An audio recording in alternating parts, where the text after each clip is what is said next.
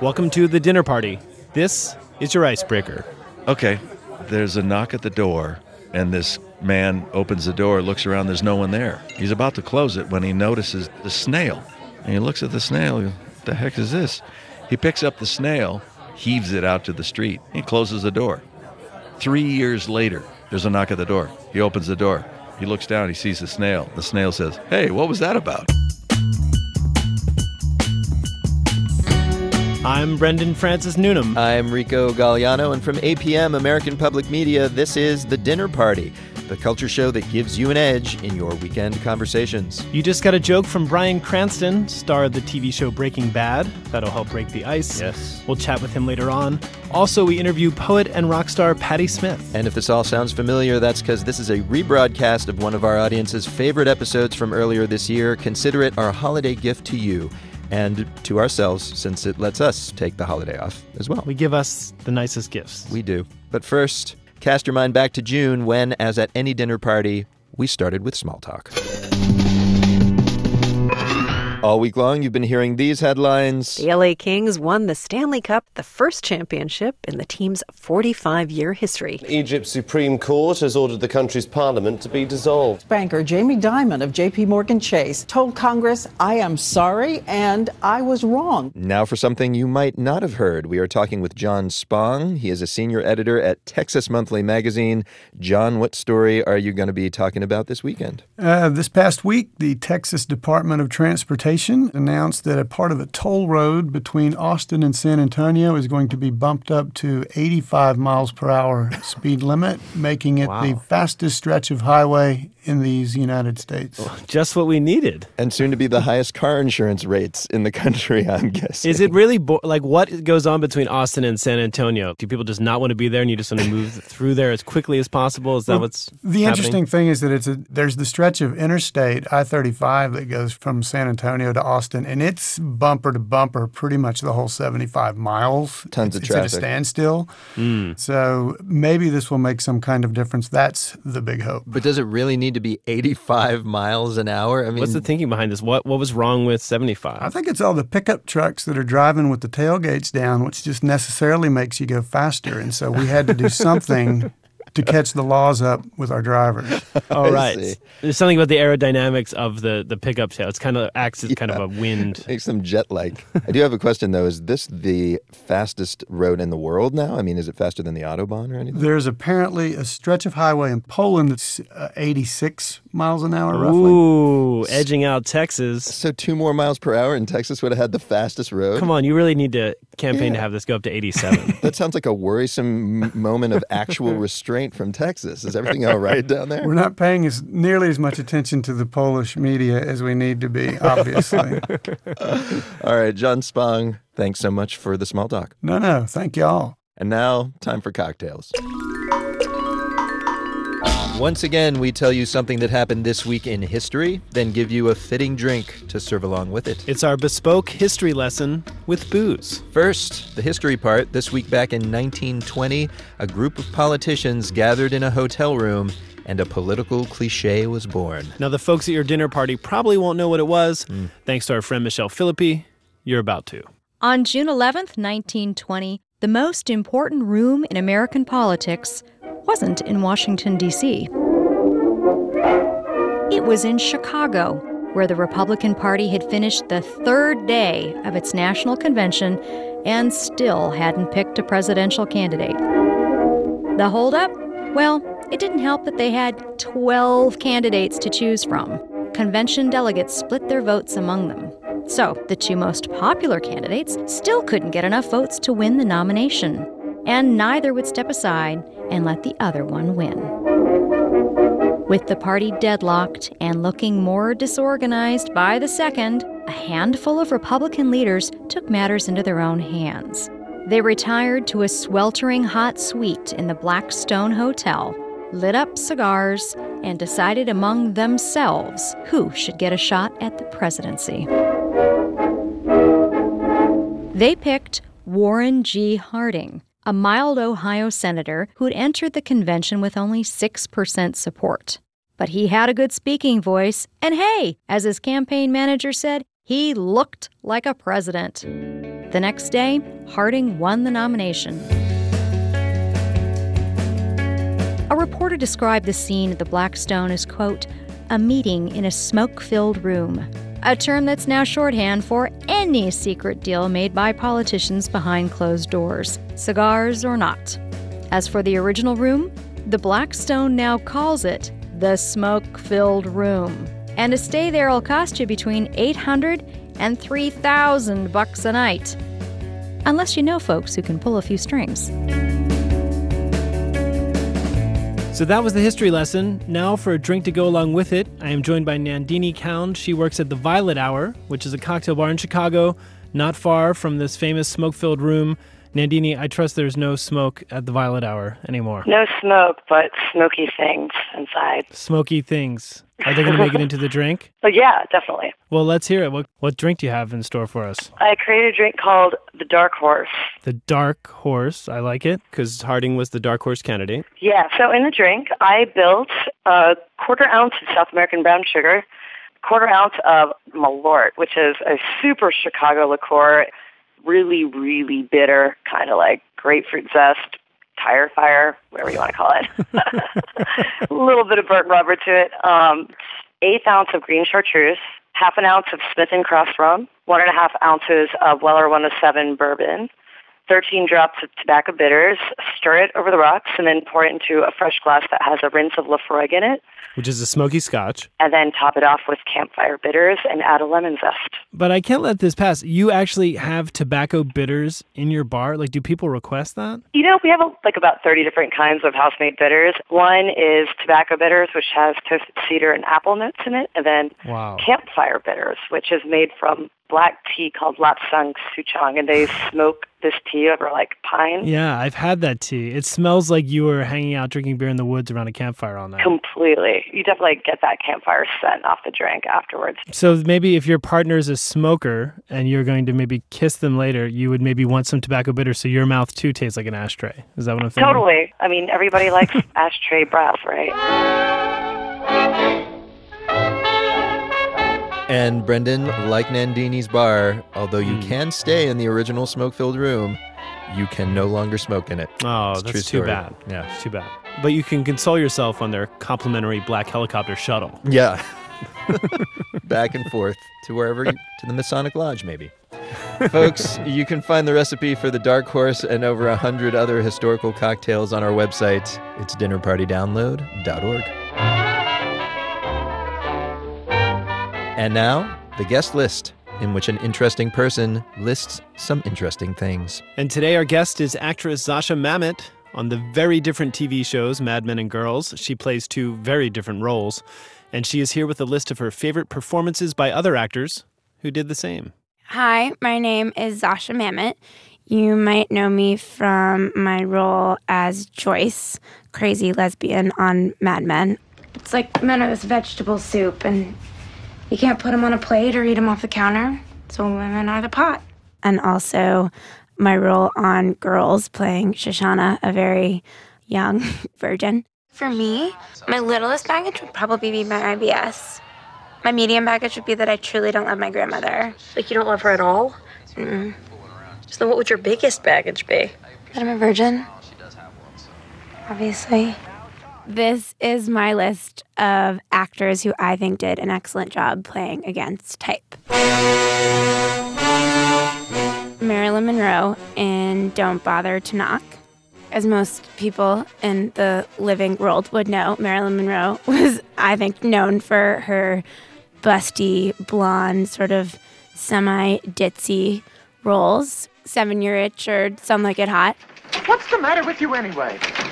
I'm not very bright, I guess. I wouldn't say that. Careless, maybe. No, just dumb. If I had any brains, I wouldn't be on this crummy train with this crummy girl's band.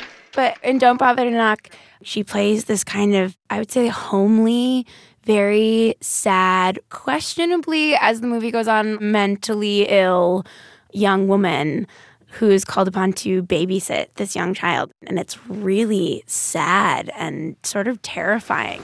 Do you have a doll at home? Yes, Josephine. What if it cried and pestered and spied on you? You'd want to get rid of it, wouldn't you? You turn over and go to sleep. Don't utter one sound.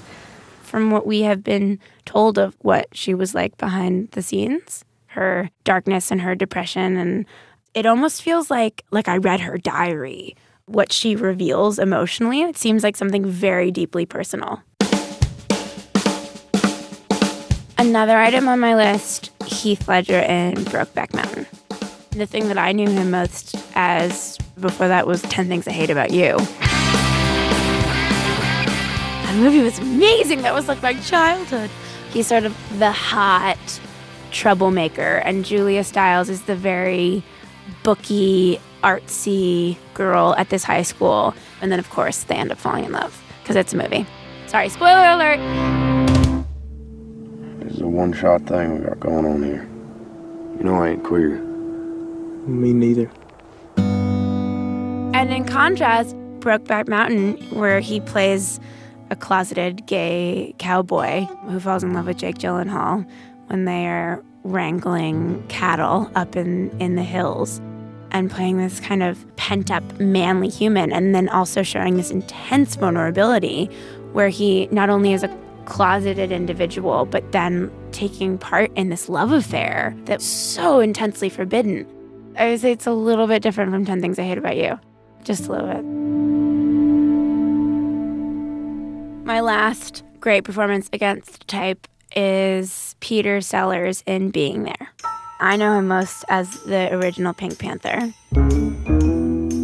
Pink Panther was this French investigator who would try and solve crimes and get into uh, very funny, slapsticky moments while doing so.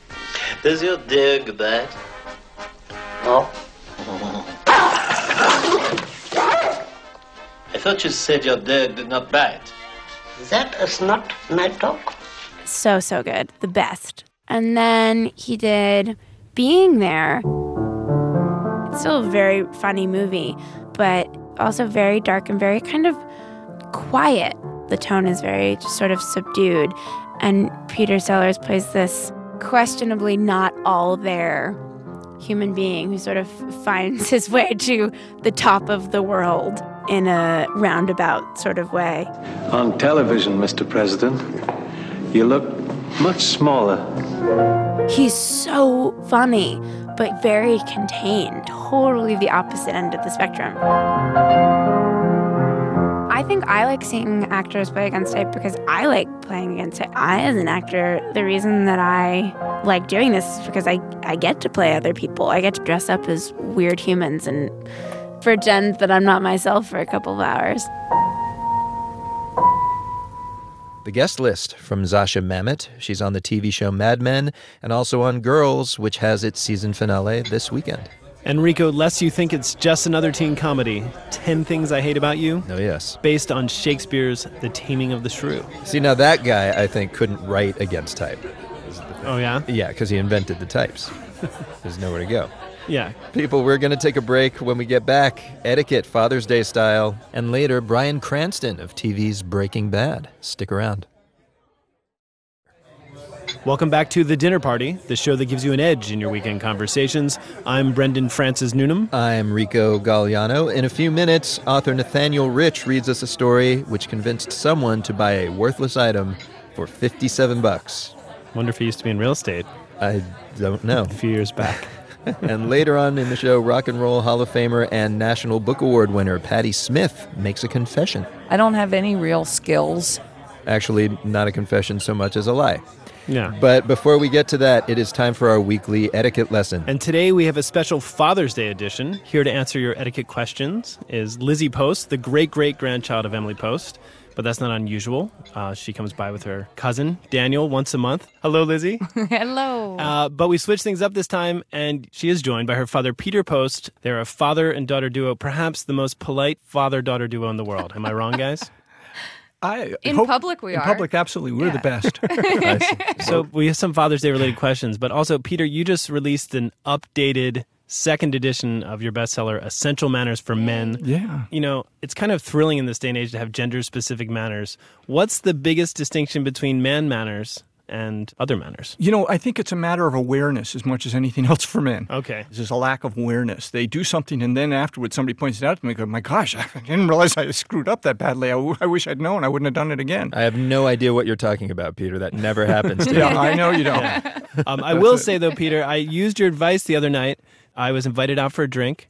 The bill came, and in my head, I'm like, well. Peter Post said that the person who invites should pay for the drink. And then this person invited me kind just kind of looked at me, and I finally was like, oh, I'll, I'll grab the drink. I think that may have been a gender thing. And mm-hmm. afterwards, I made the mistake of saying, you know, Peter Post says that you were actually supposed to pay for that drink. Yeah. Is that, was I right? Absolutely. The person doing the inviting does the paying. That's the mm. basic rule. However, you know, especially if this was a woman that you were with and she'd done the inviting, but the check was sitting there for a few minutes, picking it up and dealing with it uh, would have been an act of chivalry, which would be okay. Yeah, but if it was a guy, then you should just let it sit there for like an hour. Yeah.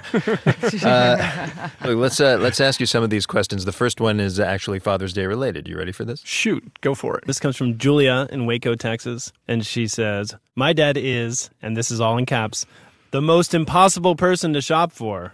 I usually pride myself in gift giving, so it's ironic and crazy that such a major person in my life gets the lamest presents. He smiles anyway. Aw. This might not be an etiquette question, I'm realizing, but any cool tips? No, but uh, he sounds I like was me, I'll tell you and that. She sounds just like me. Why are dads so impossible to shop for? It is true. They're impossible because there's, I mean, okay, cue the sappy music. They are such an important person in your life, and there's someone that always gets you the best gifts. Well, speak for And, yourself. like, I know, right? But it becomes that challenge where if you're the type of person who really does care about the gift that you're giving to someone, you always want it to be great. And I think mm.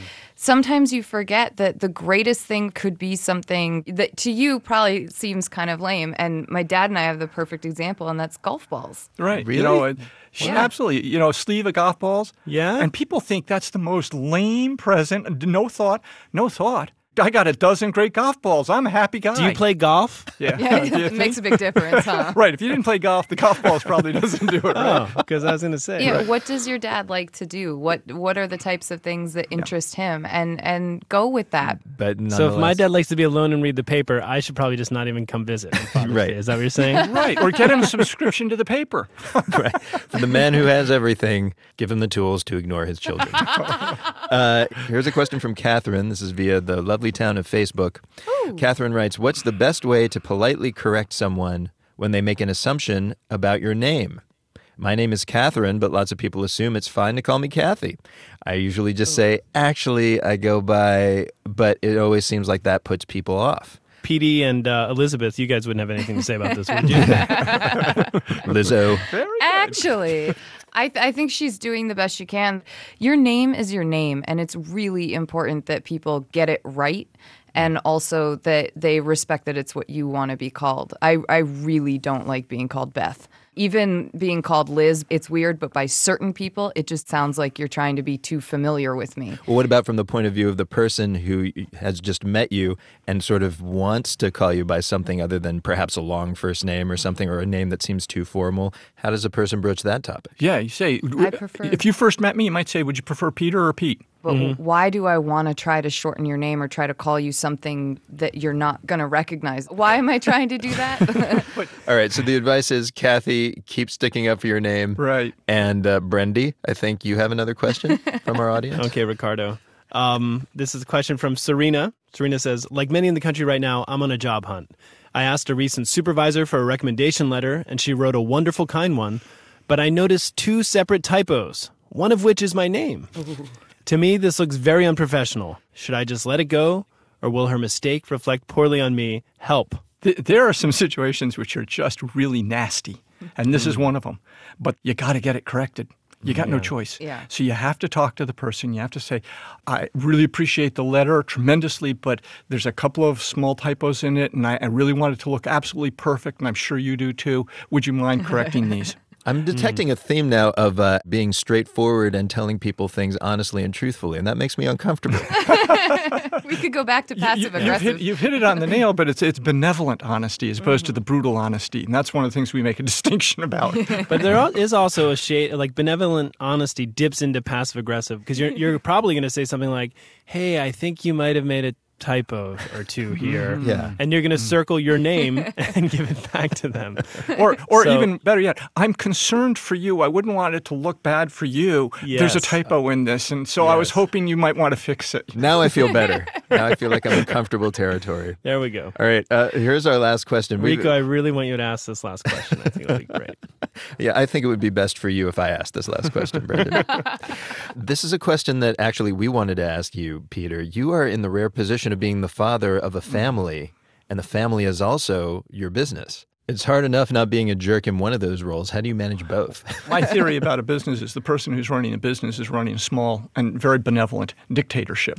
But when you're talking about family, I don't think of a family as a small benevolent dictatorship. It's a little bit more collaborative and it's a, in, in the approach to dealing with issues. The other thing that happens in the family, which is pretty good, is, is that I don't think there's a whole lot of big disagreement about anything. There's not a time when, when I have to sort of lay down law at the Emily Post Institute or anything. I mean, I would say there. I, I'd beg to disagree a little bit. I mean, I I'm think so that- inclusive. Come Yeah, on. No, you are. I Wait, think we may be guys- hearing the first ever argument between.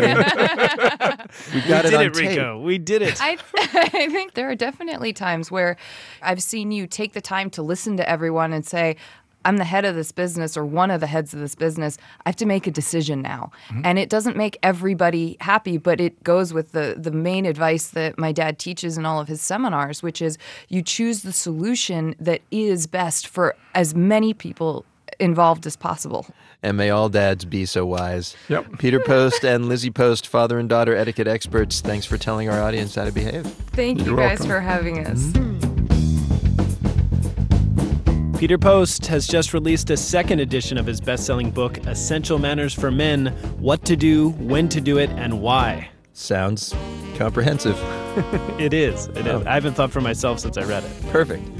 Uh, folks, if you are tired of thinking for yourself, we can subcontract your etiquette questions to a future guest. Just submit your queries via our website, dinnerpartydownload.org.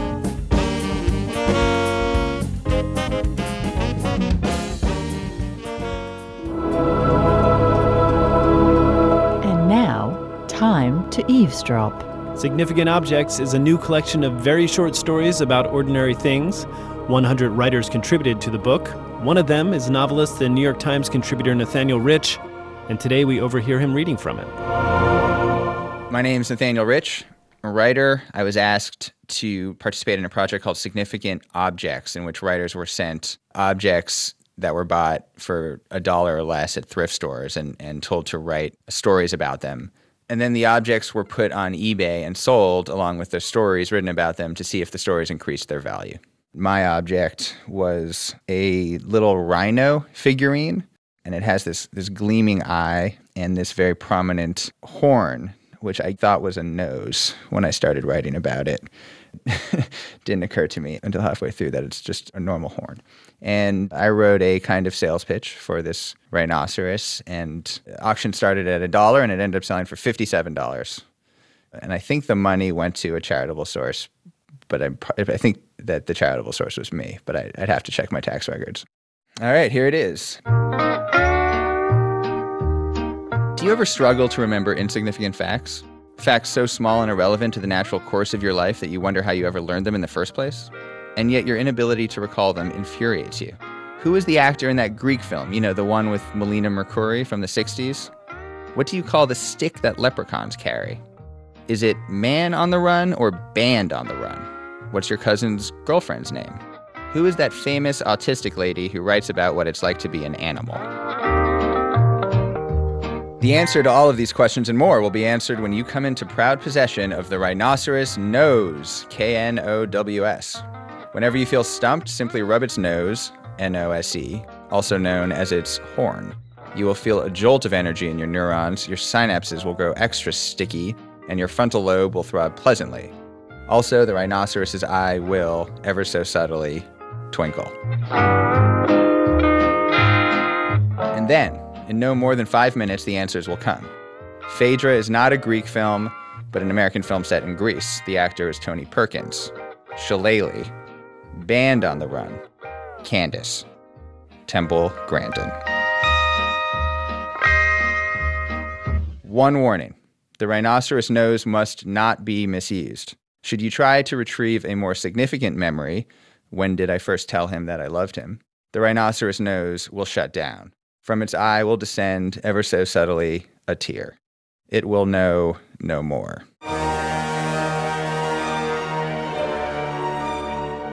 Study the image of this talisman. You will see that the body is heavily crosshatched, as an elderly palm or a balled up sheet of aluminum foil that has been carefully unfurled and pressed into its original form. These creases are important, for there's exactly one for every question you are permitted to ask. Do not go over your limit. The total number of creases is unknown and impossible to count. But woe to the person who asks one too many questions. On that occasion, as soon as you rub the rhinoceros's nose, you will feel a rather violent knock behind your forehead, and your short term memory will vanish altogether. You will be left only with the answers the rhinoceros has already given you, and your brain will cycle through them, nonsensically, for the rest of your life. You must pass the rhinoceros nose on to another person before you reach that point. Trust me, it is a waking hell. Writer Nathaniel Rich reading his contribution to the book Significant Objects, which comes out in a few weeks. It's basically a stack of about five bucks worth of paper, but the stories inside make it worth much more. And you are listening to The Dinner Party from American Public Media.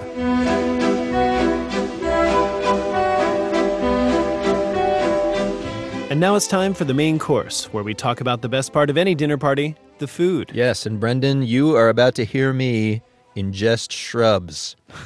Clearly, we are not paying you enough. Leave the hedges alone. No, I, that is what went through my mind too when I first heard the term. But these shrubs are actually drink ingredients. Oh. They're kind of old fashioned vinegar based syrups. And the LA Times recently spotted a trend of these things showing up in fancy cocktails around Oh, town. great. Cocktails needed to get more complicated.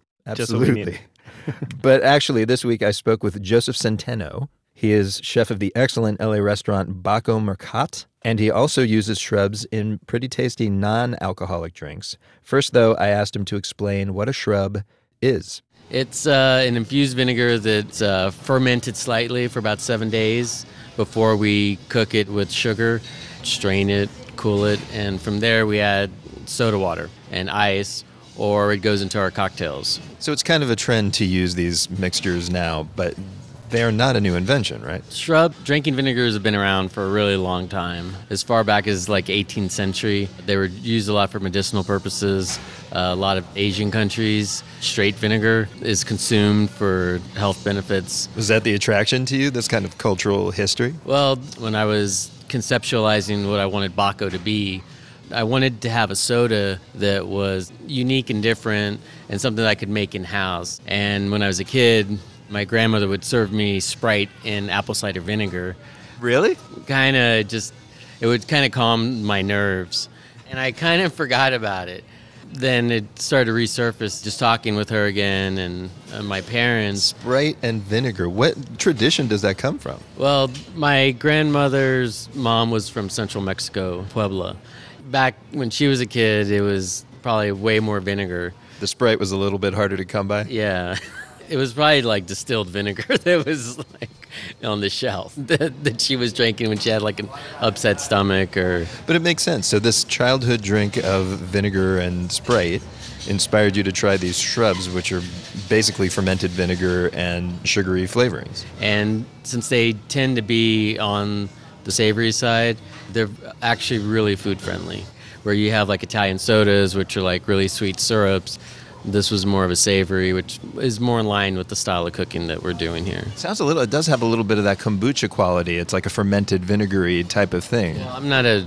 I don't really enjoy kombucha, but I wanted to take something that people are like, oh, vinegar. I don't want to drink vinegar, and have it be more pleasing. Actually, want to try some? Yeah, I will. Actually, now here's the thing. When I first heard about this, it got me really excited because I'm one of those guys that when I get Asian food, I will actually take the rice vinegar and the soy sauce and actually sip it like a shot. And is this what it's going to be like? No, I hope it's a little bit more pleasant than that. I'm assuming so. So here's the chicha morada. This is the one that we make out of uh, the Peruvian purple corn, and it has cinnamon and allspice, clove, pineapple, and banana. Give this one a try. So this is a pretty complex process. Sounds like you've got the entire grocery store in here. Oh man, that is totally not what I thought that was going to be like. It's like the most refined soda that I've had. There's actual soda water in here, right? It's not super fizzy or anything.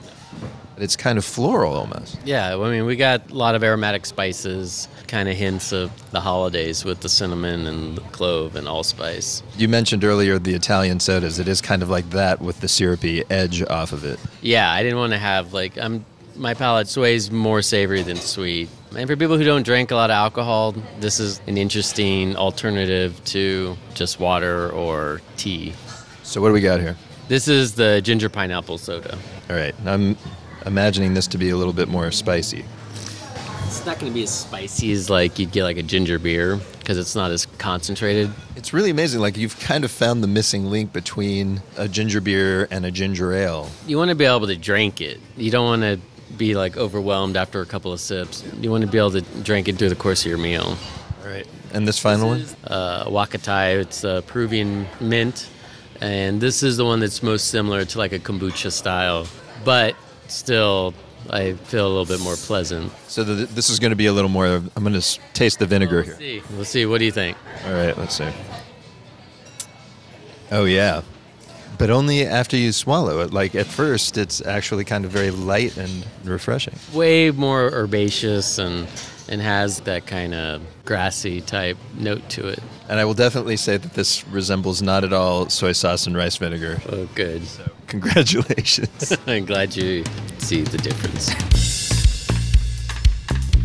So Rico sounds tasty. It definitely was. But shrubs. You yeah. didn't ask him about the name shrubs. I did What's actually. he didn't know. Actually, I asked ah. several bartenders and no one knew. So I asked our favorite linguistic historian about it, Google. Mrs. Google. Yes. And she said it comes from the Arabic word sharaba, which means to drink. Ah. Yeah. But that still doesn't explain why plant shrubs are called shrubs. Uh, because they look shrubby. Ladies and gentlemen, we're going to take a break. Coming up, punk poet Patti Smith talks about her new album, When the Dinner Party Returns.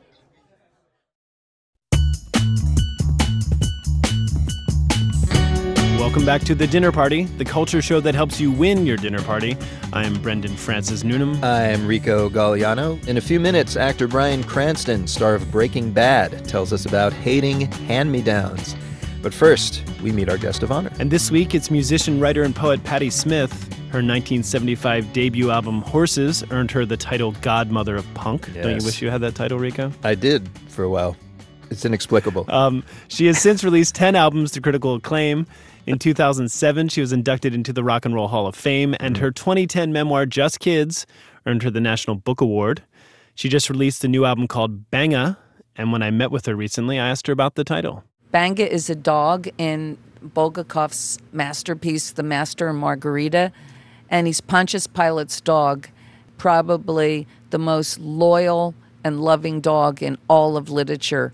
He waited with Pilate for 2,000 years on the edge of heaven while Pilate waited to speak to Jesus Christ.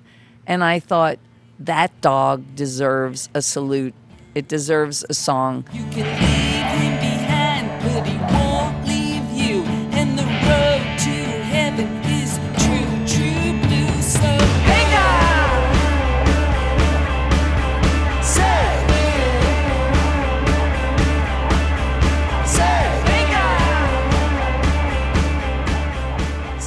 I believe that you wrote it by yourself, but you also had assistance from people like Johnny Depp. Can you can you just explain? I don't think of Patti Smith and Johnny Depp hanging out. Johnny and I have a lot in common. We both love books. He's an avid reader.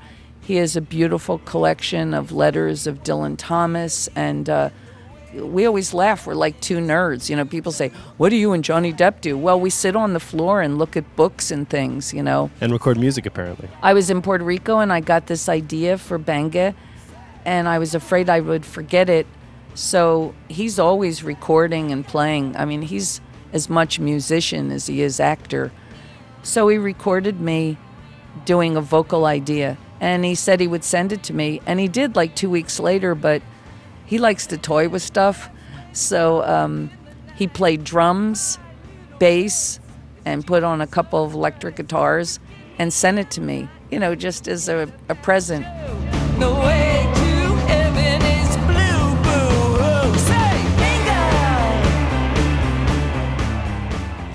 So this album has extensive liner notes, and they are filled with references to creators like Tarkovsky and Jean-Luc Godard and Gogol and Sun Ra.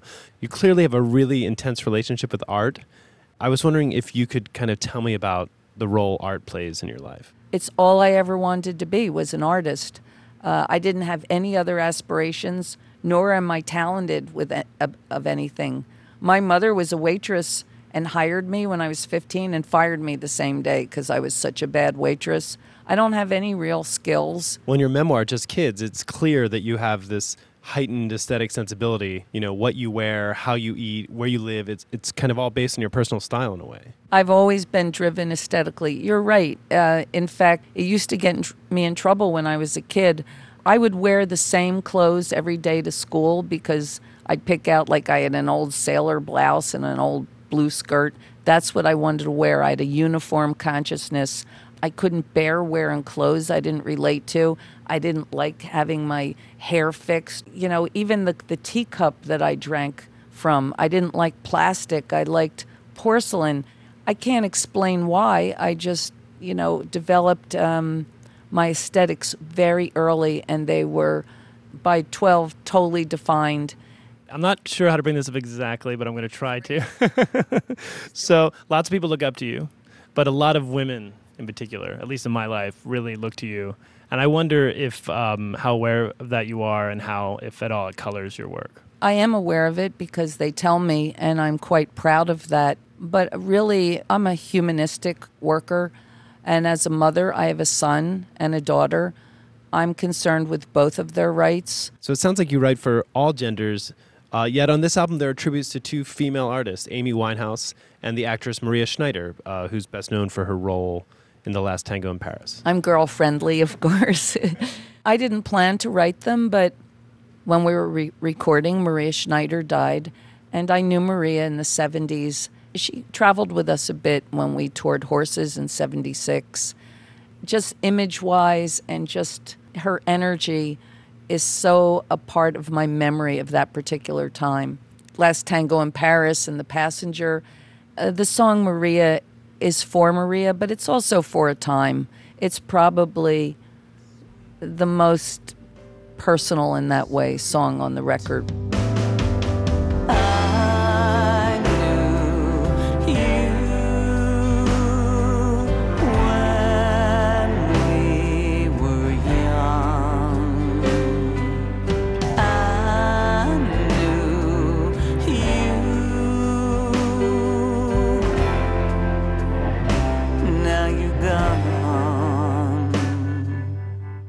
Going back and looking at your other interviews, you often mention that a song starts with a poem for you.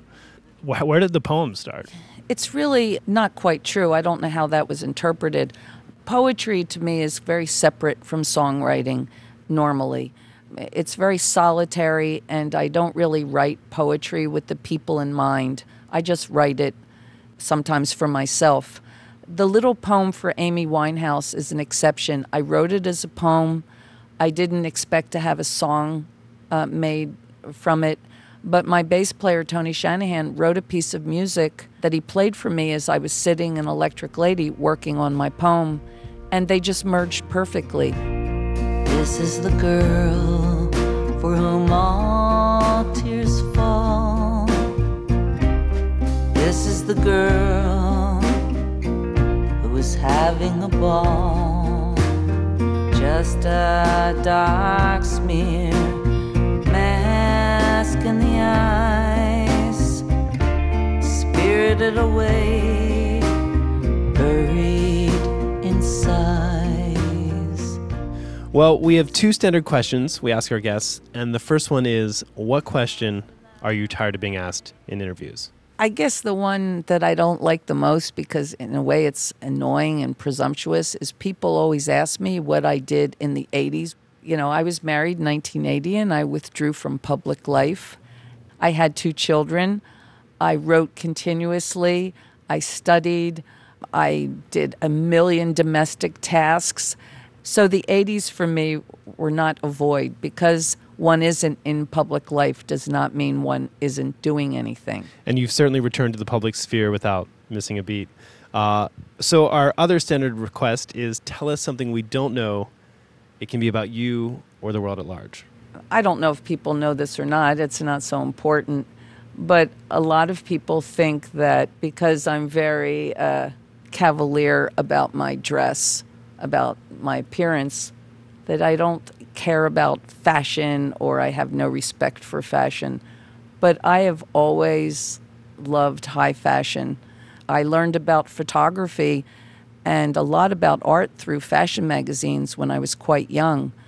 And um, if I mourn anything, it's just that I've never really been able to carry off the black dress like Ava Gardner. I have to admit, I don't want to see. No offense, I, I just. Well, it wouldn't be a pretty sight. It's a, no, I don't mean aesthetically. I just mean I seen you in a Prada dress. I mean, although it's a work of art, I just that's just not your style. I like a lot of things. I guess really, in the end, what I'm saying is, people get they think they have one idea of who I am, but I believe in what Walt Whit- Whitman said. You know, we contain multitudes, and uh, you know, when I was a young girl, I wanted to be an artist, but I used to dream about being a model.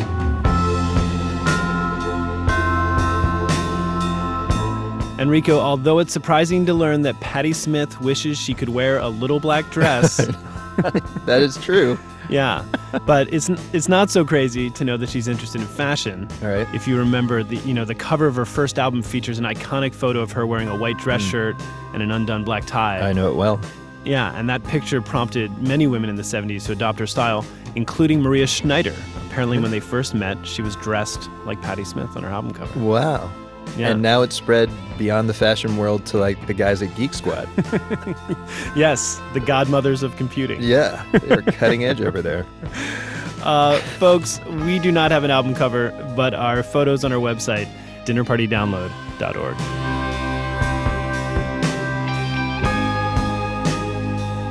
All right, so Brendan, speaking of style, next weekend here in LA, the design magazine Dwell hosts its annual Dwell on Design conference. Also known as the People in Cool Glasses Festival. Yes. there will be your typical architecture and design geeks there. Geeks like us, by the way. We've both written for Dwell. Don't deny True. it.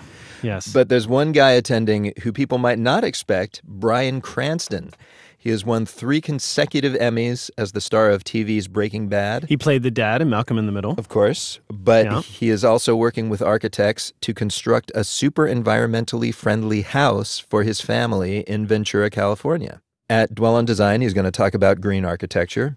When I spoke to him the other day, we talked about green living in general. Uh, what first drew you to this issue? I was brought up to be environmentally conscious. We were recycling back when nobody even combined those words. Before it was cool. Before it was even understood. Uh, I guess, you know, because my parents were children during the Depression and everything Mm. was reused and, you know, we were hand me downs. And I had a lot of resentment toward it. And I realized at, at a certain point as I matured that I was, you know, creating a lot of energy toward pushing it away. And then I finally realized, well, this is a part of me. And, it, you know, in a lot of ways, it makes sense. So instead of rebelling, you embraced it. It was too much about I, I the only thing that we rebelled on and I, every kid does is the hand me downs is Uh-huh. to get your bigger brother's clothes or something it was just recycled clothes come on but you know we were of a lower middle class economic level and you know that's what people did they used to darn socks can you imagine that? The idea of mm. sewing a hole in a sock. Today we wouldn't even dream of keeping a, a holey sock Of out it goes And actually, I mean, it's kind of interesting you talk about your middle class upbringing. A lot of people think of you from your role as the dad on Malcolm in the Middle, and that Mm-hmm. lower middle class house in that show is notoriously packed with junk. Yeah. Which is a far cry from the home you built for yourself, which seems really cleanly designed and kind of spare. I think so because you know I was also raised with that. In a lower economic status, I think people have a tendency to keep more because you never know if you're going to need it. You, Oh, yeah, you right. can't afford to go out and buy something, so you start storing and storing. In our neighborhoods, no one was able to park their car in their garage. That was like, no, that's for storage of things and stuff we may need. And I've fortunately gotten away from that. That's not a fond memory of mine and being around excess things. And the older I get, also, the less things I want and the more experiences I'm after. So, and I just, I just like things clean. Well, let's talk about this very clean and actually, more importantly, green house. I- This is an extremely green place, right? I mean, we're not just talking solar panels on the roof here. Well, I wanted to have a house to be uh, environmentally uh, responsible. So I approached the U.S. Green Building Council and I said, what is it going to take to get a LEED certified platinum level? Which is, I guess, the highest level of. of It is the highest level they issue, and there aren't many. There are some LEED platinum businesses, but there aren't a lot of platinum level homes. and you've also gone for something called passive house certification? Well, The passive house, you go through a rigorous checklist the orientation of the house, the heat collection, of course, using solar, um, the UV protection from fenestration, Basically, how well the windows block UV rays. things like that. So it's not only working to make it environmentally friendly, but also health conscious. And with our LEED platinum level, the two of them together will constitute a pretty rare feat. There may be two others in North America that have this achievement. You have said that you wanted to make the house green without sacrificing style or convenience. What in the house would people be most surprised to find is actually green? Uh, I think that probably the most is is the advancement in appliances now. Appliances have historically been energy zappers, but now with the new technology, the entire refrigerator and freezer runs off the equivalent of a 100 watt light bulb. Does it keep things cold? exactly. No, no, no, no, no. There's salmonella, sure, but no. No, no. Um, Who cares? And you, we find that now in all the things we're we're looking into as far as dishwashers and stovetops, and you know, you have an induction stovetop oven from Wolf. You have to use special pots, and it only heats the pot. It doesn't heat the room. Oh, interesting. So it's cool to the touch all the way around it. Right. Which I guess means less need for air conditioning. We don't have air conditioning. Really? We don't have blowing heat. Heating and air conditioning ducts, air ducts, Mm-hmm. are probably the worst offender as far as loss of energy. And then a lot of dirt gets in there, and you have to have a company come out in their trucks, and they, it's a lot of maintenance. So it's interesting. It's not just about saving resources within the house, but also making the house so that others don't have to expend resources helping you upkeep it. Well, exactly right. We and, and without sacrificing lifestyle. Because we don't, I think a lot of people have this idea that, oh, well, to live, you know, a green, responsible way, you're, you're having the bathrooms outside, you're on burlap sheets. And, you know, it's like, no, no, no. You know, I wanted to ask I don't think of you primarily as an activist, whereas, you know, I think of, say, Ed Begley Jr. or some other actors, and that's one of the first things that comes to mind about them.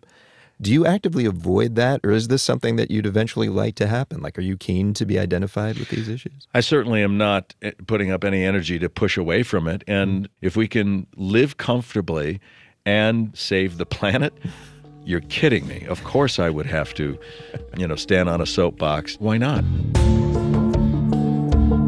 And Brendan, I have to admit, it was weird talking about saving the planet with the guy whose character on Breaking Bad murders people with chemicals. Yeah, there's a disconnect there.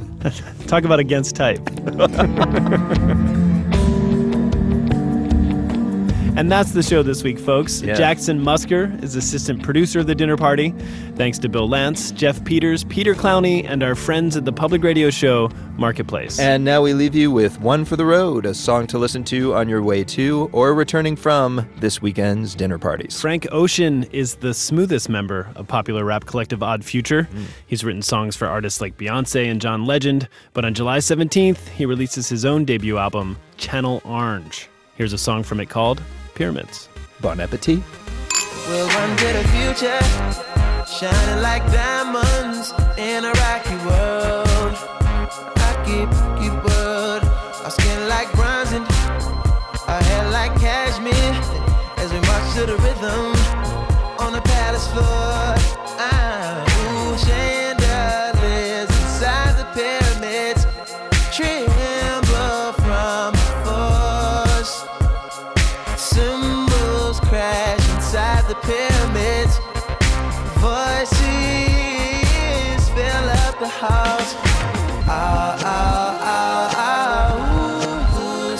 cheetahs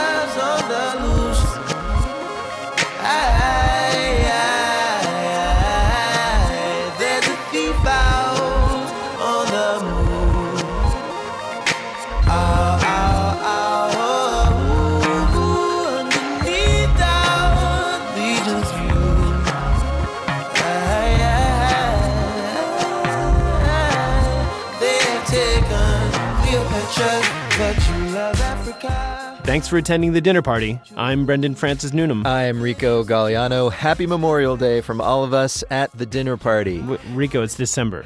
Oh, yeah, but um, Bryan Cranston convinced me to recycle one of our old scripts from this year. Oh. Yeah, actually, here's some dialogue for you. Okay, cool. it's election season, and the man to beat is Herman Cain.